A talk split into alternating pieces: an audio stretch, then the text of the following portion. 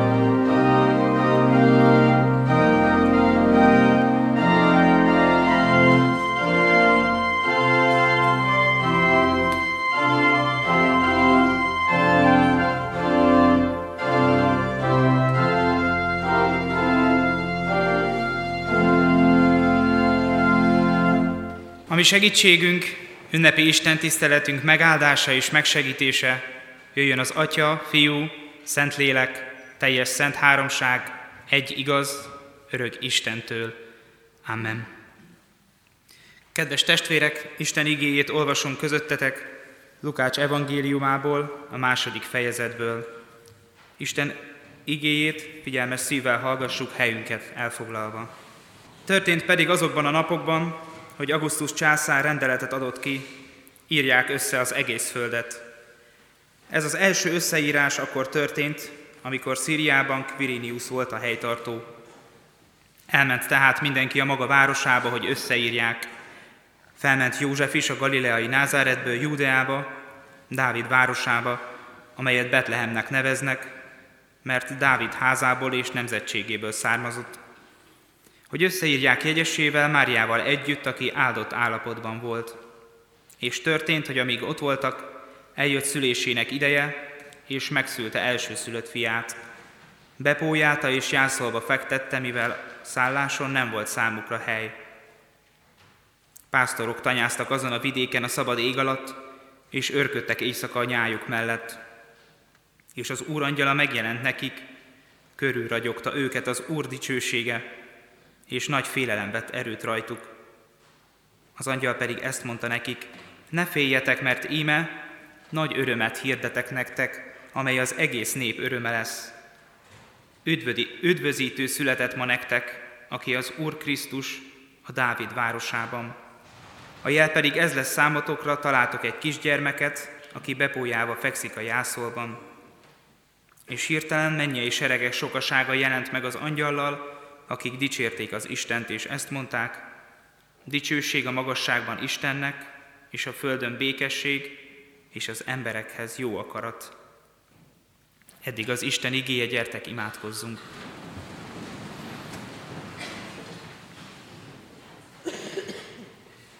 Drága mennyei atyánk, valóban legyen tied a dicsőség, legyen tied a hála, az öröm, a békesség, és köszönjük, hogy így karácsonykor ünnepelhetünk tégedet.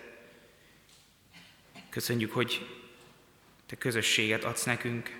Köszönjük, hogy ilyenkor ünnepelhetjük a közösséget, közösséget egymással, családjainkkal, szeretteinkkel, barátainkkal, és ugyanakkor közösséget te veled is. Köszönjük azt, drága mennyei atyánk, hogy elküldted a te fiadat, aki által közösségünk lehet veled. És ebben a reményben jövünk ma is hozzád ezen az Isten tiszteleten, kérünk jöjj közénk, és áld meg a mi ígére figyelésünket. Amen. Folytassuk tovább Isten tiszteletünket Isten magasztalásával. A 317. énekünk mindegyik versét énekeljük. A 317. dicséretünk így kezdődik. Gyer, dicsérjük-e szent napon a mi Urunkat. thank you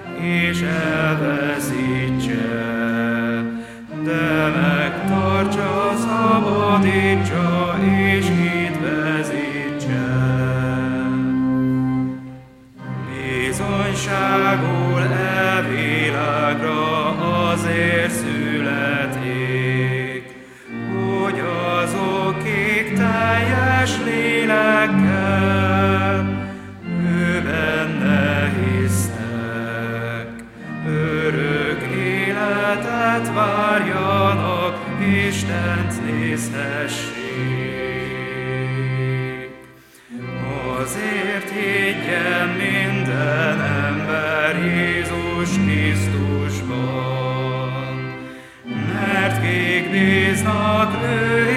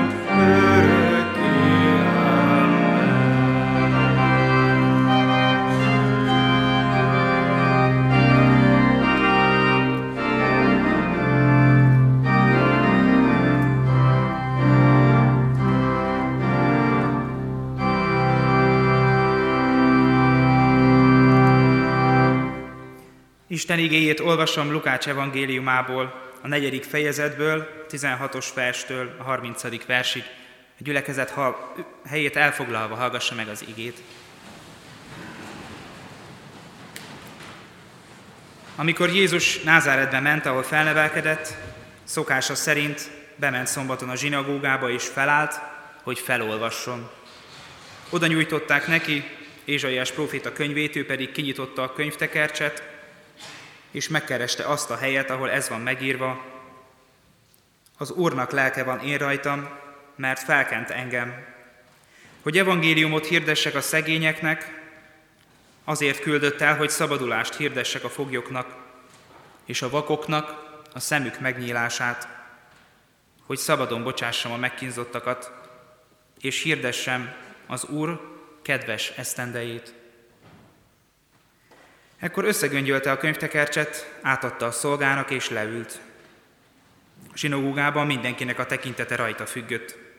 Ő pedig így kezdett beszélni hozzájuk. Ma teljesedett be ez az írás a fületek hallatára. Mindnyájan egyetértettek vele, majd elcsodálkoztak azon, hogy a kegyelem igéit hirdeti, és azt kérdezgették, nem a József fia ez? Ő pedig így szólt hozzájuk, biztosan azt a közmondást mondjátok rám, Orvos, gyógyítsd meg magad. Amiről hallottuk, hogy megtörtént Kapernaumban, tedd meg itt is, a saját hazádban. Majd így folytatta, bizony, mondom nektek, hogy egyetlen próféta sem kedves a maga házában. Igazán mondom nektek, hogy sok özvegyasszony élt Izraelben, Illés napjaiban, amikor bezárult az ég, három esztendőre és hat hónapra, úgyhogy nagy éhínség lett az egész vidéken. De egyikükhöz sem küldetett Illés, csak a Szidonhoz tartozó Sareptába, egy összvegyasszonyhoz. És sok leprás volt Izraelben Elizeus próféta idejében, de egyikük sem tisztult meg, csak a szír Naámám. Amikor ezt hallották a zsinagógában, mindenki megtelt haraggal. Felkeltek, kiűzték őt a városból, és elvitték annak a hegynek a szakadékáig, amelyen a városuk épült, hogy letaszítsák őt. Ő azonban átment közöttük, és eltávozott. Kedves testvérek, hogyan kapcsolódik a karácsony örömteli ünnepéhez ez a történet, mely alapvetően nem a szeretetről, hanem Jézus elutasításáról és megölésének kísérletéről szól? Miért lehet mégis aktuális ez a történet ezen a karácsonyon? Azért, mert Jézus születése csak a későbbi tetteiből nyer értelmet. A karácsony igazi célja a későbbi eseményekből érthető meg igazán. Így mondhatnánk, hogy akkor beszéljünk a húsvétról, hiszen ez volt Jézus életének legközpontibb eleme, az értünk hozott áldozata. De hogy az ünnepkörnél maradjunk, beszéljünk erről a történetről, amely közvetlenül a karácsonyi történet, vagyis Jézus születése után található Lukács evangéliumában. Ez az a történet, amit felolvastam. Jézus itt jelenik meg először a nyilvánosság előtt. Olyan ez, mint egy bevezetés, egy felütés, a történetnek a kezdete, egy bemutatkozás, egy cél megnevezése. Ez az egész evangélium felütése. Itt fogalmazza meg Jézus, hogy mi is az ő szándéka. Az evangélium fennmaradó része pedig az ő cselekedeteinek a kifejtése, hogy hogyan is valósul meg minden, amit itt Jézus mond. Pont ezért fontos az, hogy végignézzük ezt a történetet, és ennek fényében jobban megértsük a karácsony lényegét. Tehát Jézus hazaérkezik. Szombaton kegyes zsidóként elmegy a zsinagógába, és feláll, hogy ő olvasson fel. Tudjuk Biblián kívüli forrásokból, hogy a zsinagógában így zajlott egy alkalom. Valaki felolvasott két ige szakaszt különböző tekercsekből, de ezek a különböző szakaszok előre meg voltak határozva. Jézus azonban nem illeszkedik teljesen a megszokáshoz. Feláll és kikeresi a konkrét ige helyet, amit fel szeretne olvasni. Tudatosan ezt vállalja, tudatosan ezt választja, hogy bemutatkozzon, hogy elmondja, miért is jött. Azért, hogy evangéliumot hirdessen, foglyokat tegyen szabaddá, vakoknak adja vissza a látását. És az evangélium későbbi részeiből tudjuk, hogy ezeket mind meg is valósította. Amire itt külön érdemes kitérni, az az Úr kedves esztendeje. Nagyon szépen hangzik, de számunkra már nem tartalmazza azt a jelentést, amit az akkor élő zsidóknak jelenthetett. Mózes harmadik könyvének 25. fejezetében olvashatunk arról, hogy Isten elrendeli, hogy a nép minden hetedik évben tartson egy nyugalomévet, amikor hagyják nyugodni a földet, és rendezzék egymással ügyes-bajos dolgaikat. Ehhez kapcsolódik az Úr kedves esztendeje, amely csak minden ötvenedik évben esedékes, tehát hétszer hét nyugalomév után. Erről ezt olvassuk. Szenteljétek meg az ötvenedik esztendőt, és hirdessetek felszabadulást az ország minden lakosának. Legyen az nektek örömünnep, hadd jusson hozzá újra mindenki a birtokához, és hadd térjen vissza mindenki a saját nemzetségéhez. Mi is a lényege ennek a törvénynek? Az, hogy hadd legyen újra rend, hadd kezdhessen mindenki újra tiszta lappal, tiszta élettel. Persze ennek megvalósulása, főleg egy idegen megszállás alatt, biztosan meghiúsult. Így aki eladósodott, adós maradt, és az emberek nem kapták vissza a földjeiket. Ahhoz, hogy jobban megértsük, mi is történik itt, azt is hozzá kell tenni, hogy a korabeli zsidóság számára ez az ige pont ezért nagyon szorosan összekapcsolódott a messiás várással. Mikor meghallották ezt a szakaszt, amit Jézus is felolvas, rögtön arra gondoltak, hogy igen, jön majd valaki, aki megszabadít minket a római megszállás alól is, visszakapjuk, visszakapjuk régi földjeinket, helyreáll a régi, nagy, igazán dicső zsidó birodalom. Nem kell többé rabszolgasorban élnünk, és népünk újra szabad, és dicsőséges lesz. Tudjuk, hogy pont Jézus korában gyakoriak voltak az önjelölt messiások, akik akár fegyveres ellenállásra is buzdítottak, és így ellehetetlenítették az egész ország életét. Ebben a helyzetben nagy bátorság felolvasni ezt az igét. Nagyon erős társadalmi és vallási elvárások kapcsolódtak hozzá, de Jézus felvállalja, sőt még hozzá is teszi, Ma teljesedett ez be. Így hát a közösség tagjai csodálkoznak. Na de nem azon, hogy messiásnak jelöli magát, ó nem, ahhoz már hozzá vannak szokva. Mostanában többen is jelentkeztek erre a posztra. A legnagyobb kritika sokkal inkább az, hogy na pont ő, őt ismerjük. Józsefnek az ásnak a fia, pont ő fog minket megszabadítani. A kérdés ellenére Jézus folytatja a gondolatmenetét, úgy tűnik, hogy belelát a hallgatói szívébe, és tudja, hogy csodát várnak tőle. Hiszen hallották, hogy Kapernaumban már csodát tett, amikor megszállott emberből ördögöt űzött. Ezt várták Jézustól a zsidók ebben a zsinagógában is. Megerősítést várnak messiási voltára. Mi van, ha végre tényleg megjött a messiás? Hiszen ha csodát tud tenni, akkor biztosan ő lesz az, de Jézus itt is váratlanul, nagy fordulattal beszél tovább. Hirtelen elénk idéz két történetet az Ószövetségből.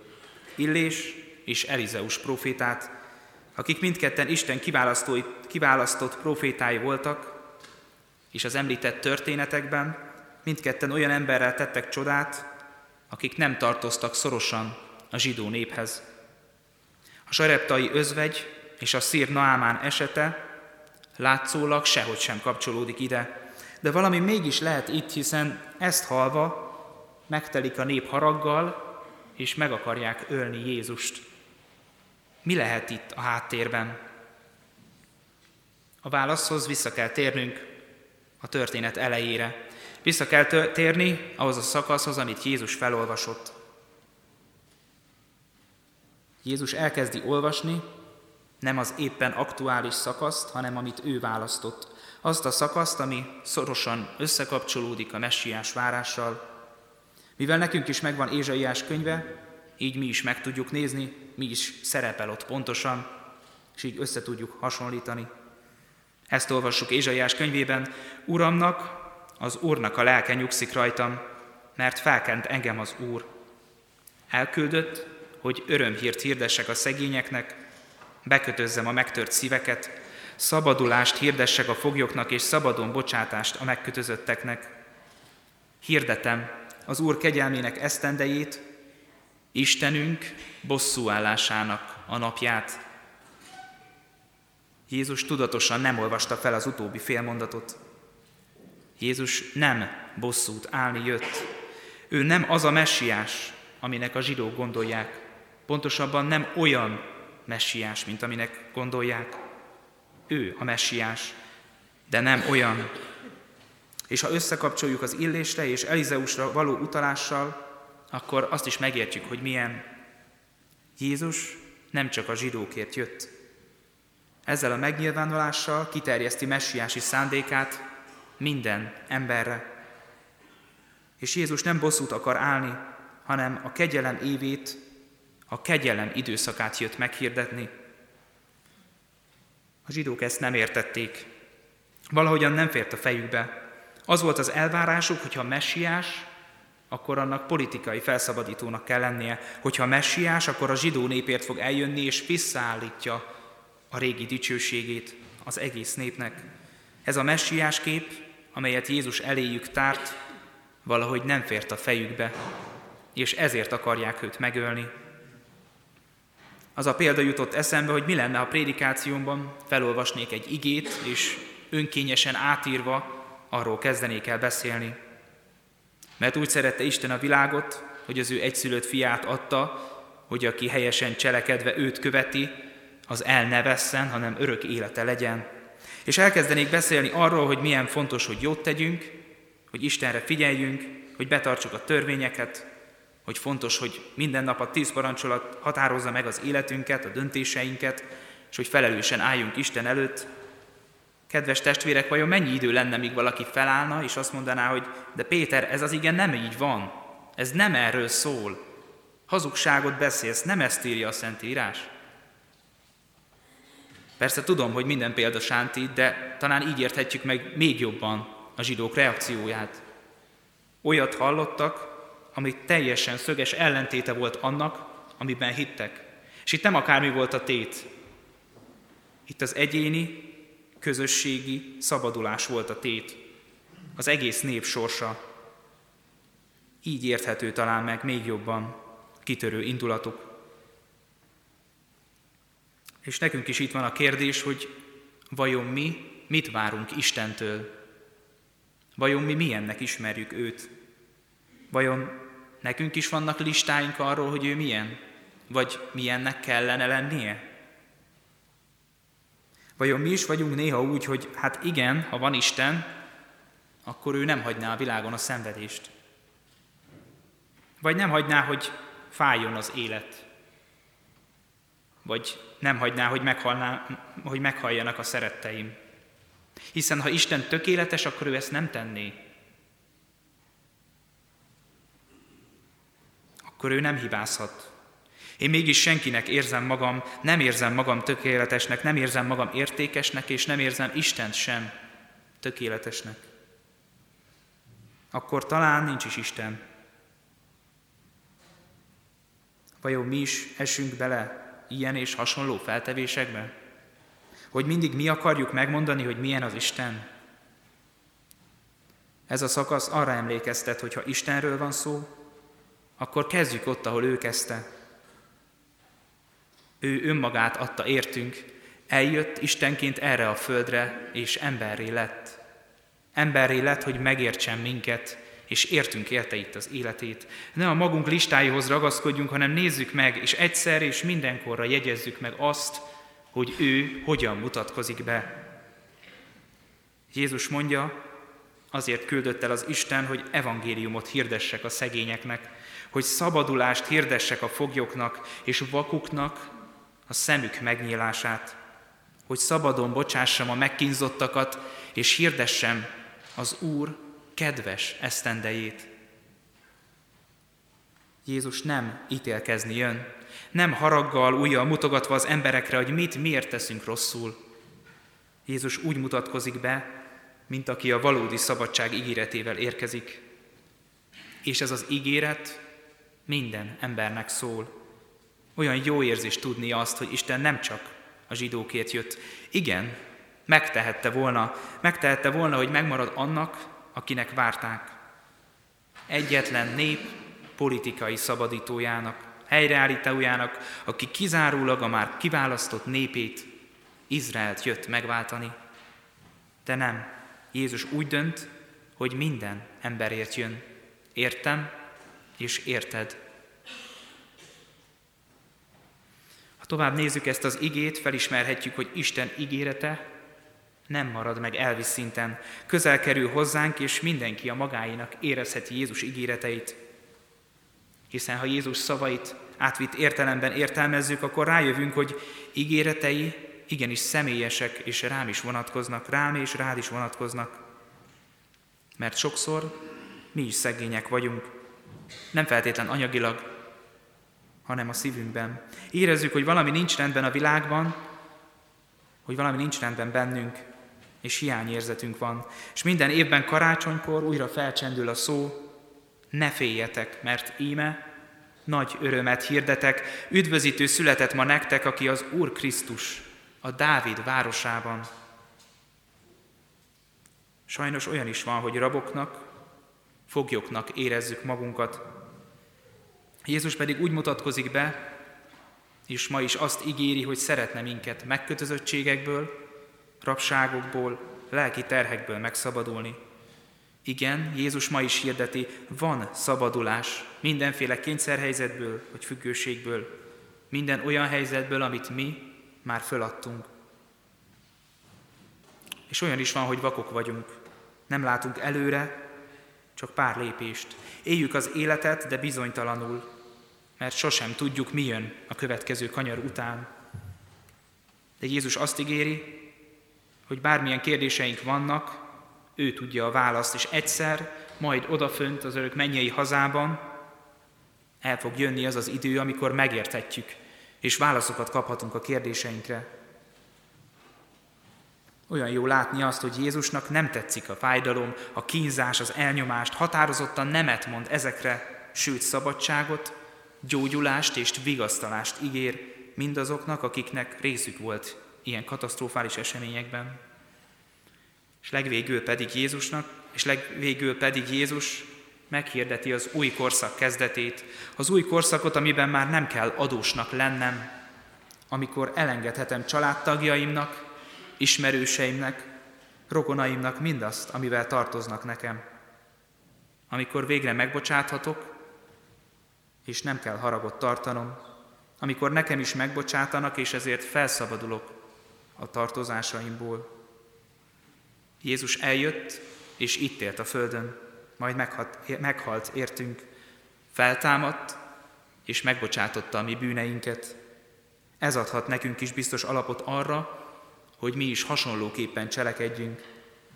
Jézus mondja, azért küldött el Isten, hogy evangéliumot hirdessek a szegényeknek, hogy a szabadulást hirdessem a foglyoknak és a vakuknak, a szemük megnyílását, hogy szabadon bocsássam a megkínzottakat, és hirdessem az Úr kedves esztendejét. Adja Isten, hogy tudjuk ezt elhinni, és ezzel a reménnyel Istenre tekintve, nézni, Istenre tekintve élni tovább az életünket. Amen.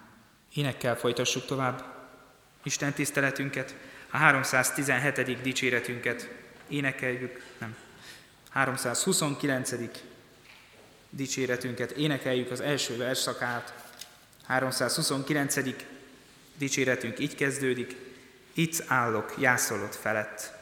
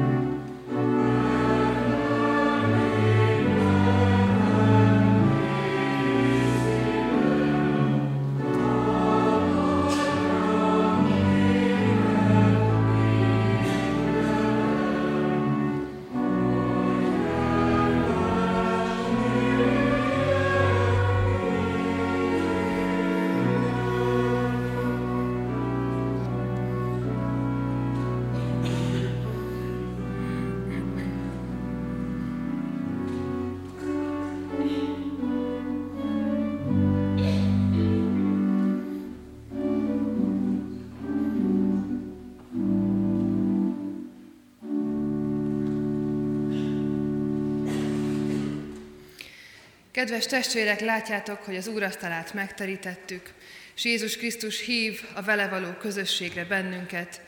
Jöjjetek én hozzám minnyájan, akik megvagytok fáradva, és megvagytok terhelve, mert én megnyugvást adok nektek. Hallgassuk meg fennállva, hogy milyen módon szerezte Jézus Krisztus ezt az Úri Szent Vacsorát. A legbővebben ezt Pál apostol adja elénk a korintusi gyülekezetnek írott levelében, annak a 11. fejezetében, a 23. verstől, ahol így hangzik ez az ige szakasz. Az Úr Jézus azon az éjszakán, amelyen elárultatott, vette a kenyeret, hálát adott, megtörte, és ezt mondta. Vegyétek, egyétek, ez az én testem, amely ti értetek, megtöretik. Ezt cselekedjétek az én emlékezetemre. Hasonlóképpen vette a poharat is, miután vacsoráltak, és ezt mondta. Ez a poháram az új szövetség az én vérem által, ezt cselekedjétek, valamennyiszer isszátok az én emlékezetemre. Mert valamennyiszer eszitek-e kenyeret, és isszátok-e poharat, az Úrnak halálát hirdessétek, amíg eljön.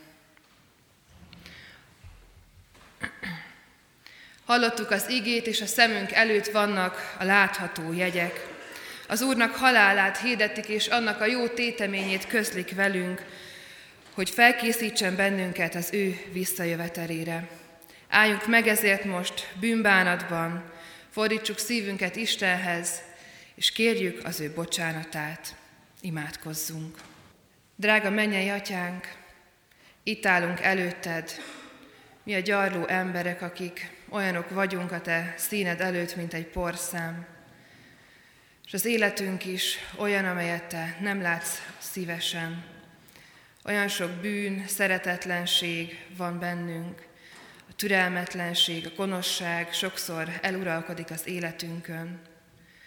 Sokszor úgy is, hogy észre sem vesszük azt, hogy mit teszünk ellened és embertársaink ellen. Ezért megtörve állunk most előtted, és adjuk át az életünket, nyújtjuk a megtört szívünket, hogy Te tisztíts meg és újíts meg azt, hogy Te légy a formálója, Te vedd el a mi bűneinket, és erősíts bennünket a hitben való életre. Így kérünk és könyörgünk, hogy ez a közösség, amelyet most veled átélhetünk, az Úri Szent Vacsorában, az valóban új élet lehessen számunkra, ahogyan azt Jézus Krisztus megszerezte nekünk a keresztfán. És így fogad az egyen-egyenként elmondott bűnvallásunkat, imádságainkat is.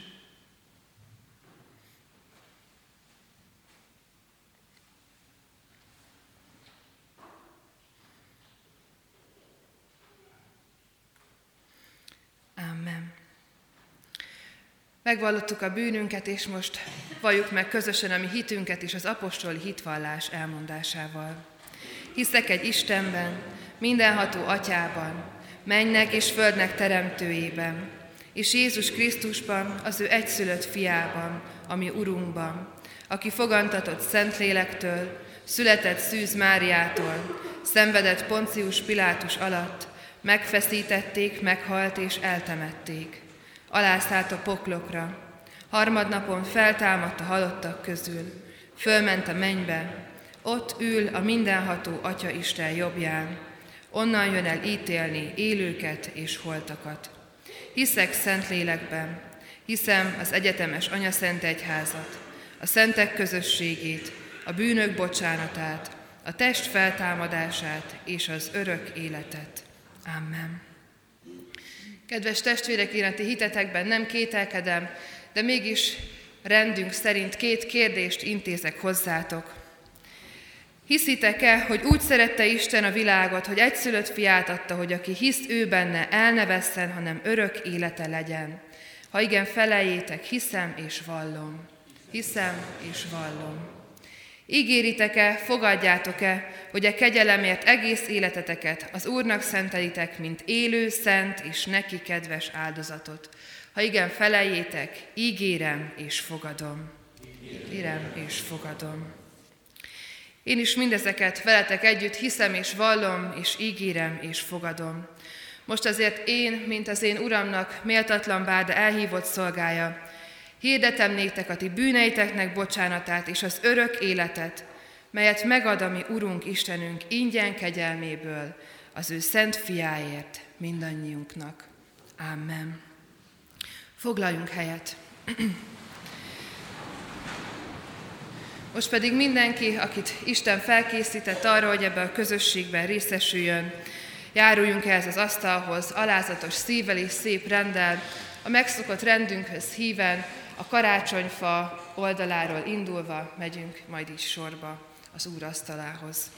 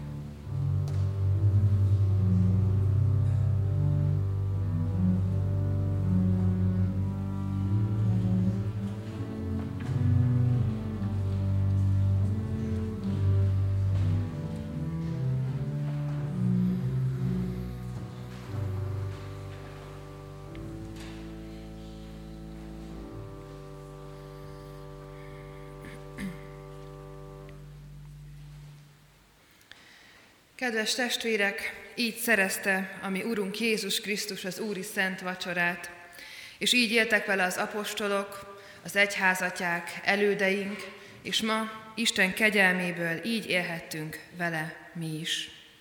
Mielőtt elbocsátanánk titeket, kérünk és intünk, hogy az Isten kegyelmét magatokban hiába valóvá ne tegyétek. Ne uralkodjék bennetek a bűn többé, sőt viseljétek magatokat az elhivatásotokhoz méltóan. Az Istennek békessége uralkodjék bennetek. Menjetek el tehát, és teremjétek az új élet áldott gyümölcseit. Most pedig adjunk hálát Istennek azért a velünk közölt kegyelemért, és fennállva imádkozzunk.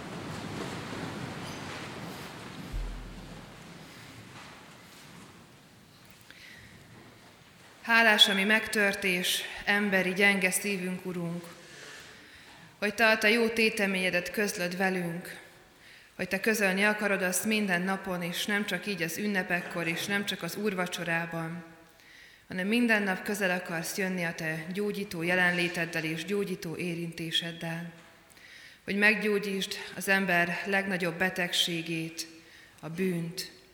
És hálával állunk most előtted, hogy ma átélhettük és megtapasztalhattuk, láthattuk a látható jegyekben, hogy Jézus Krisztus, aki meghalt értünk, feltámadt, és örökké élő Úr a mi életünkben is.